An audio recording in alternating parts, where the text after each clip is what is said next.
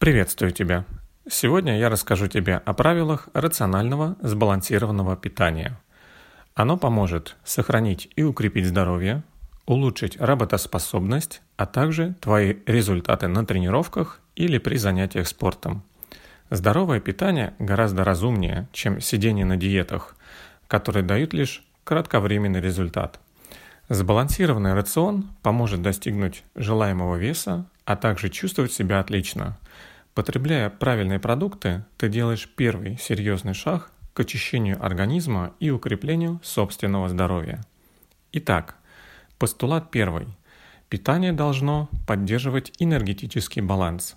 Энергию для жизни мы получаем из пищи посредством белков, жиров, углеводов.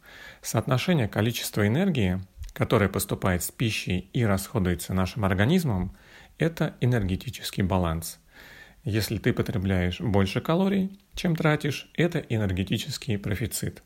Если ты потребляешь меньше калорий, чем тратишь, соответственно, это энергетический дефицит. В первом случае жир накапливается, во втором случае наоборот, человек теряет вес. Поэтому помни, еда должна восполнять наши энергетические потери, и система питания должна это учитывать. Нужно изучать таблицу калорийности продуктов и оценивать свои энергозатраты в день. Для этого есть специальные формулы, например, формула маффина Джиора. Постулат второй. Питание должно быть полноценным. Как это понять? Важно, чтобы у тебя в рационе было достаточное количество белков, жиров, углеводов, витаминов, минеральных веществ и воды. Белки являются строителями клеток, Рекомендуется примерно от 0,8 до 2,2 грамм на килограмм массы тела. Важно, чтобы пища включала как полноценный, так и неполноценный белок. Жиры восполняют энергию, дают силу.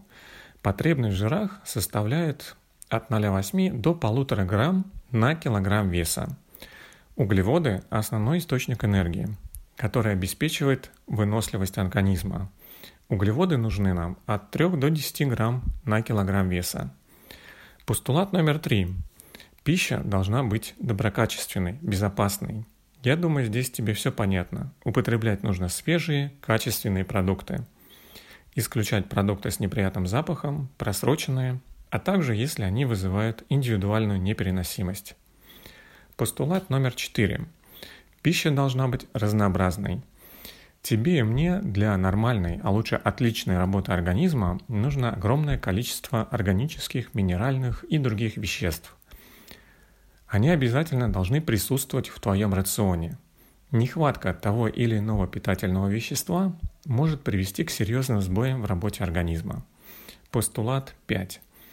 Твоя пища должна хорошо усваиваться, вызывать аппетит, обладать приятным запахом и внешним видом – то есть еда должна вызывать приятные ощущения, удовольствие и хорошее самочувствие после приема пищи. Умение питаться полезно, а также вкусно – важное условие сохранения здоровья. Постулат 6. Режим питания. Желательно, чтобы ты рассчитывала время приема пищи.